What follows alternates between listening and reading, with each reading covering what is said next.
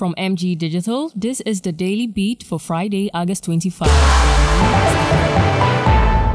The minority in parliament has defiled police requests to consider alternate routes for its planned protest against the governor of the Bank of Ghana, scheduled for Tuesday, September 5, 2023. The minority is accusing the governor of the Bank of Ghana, Ernest Addison, and his deputies for mismanaging the finances of the central bank. According to a statement from the police, the premises of the Bank of Ghana is a security zone and the chosen routes could jeopardize public safety. They are pleading with the minority to end the march at Independence Square. However, Member of Parliament for Boko Central, Mahama Ayariga, says the majority will still march along that route that was previously disclosed. However, Member of Parliament for Boko Central, Mahama Ayariga, says the majority will still march along the route that was previously disclosed. The lawmaker also urged the police to ensure the protection of protesters and safety on the day of the march, as it is their democratic right.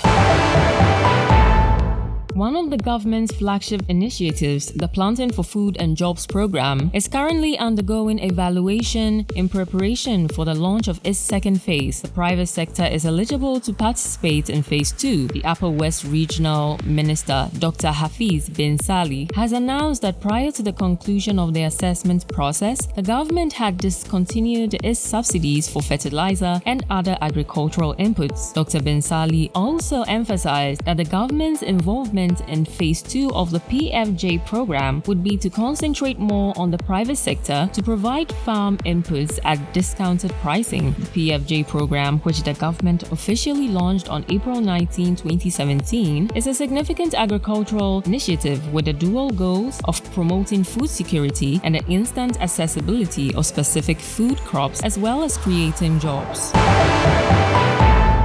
As of the end of June 2023, the Economic and Organized Crime Office, Iyoko, had recovered 79 million Ghana cedis in criminal proceeds. The retrieval surpassed this year's target of 60 million Ghana cedis. Last year, Iyoko retrieved 50 million Ghana cedis from crime proceeds as against a target of 30 million Ghana cedis. The Ghana Revenue Authority was able to recover money from companies and individuals who had underreported their taxes, amongst other avenues that had been fraudulently amassed at the cost of government agencies such as the Gaming Commission and the National Pensions Regulatory Authority. As part of its 5-year strategic plan, Iyoko's target is recovering the 350 million Ghana cedis by the end of 2028.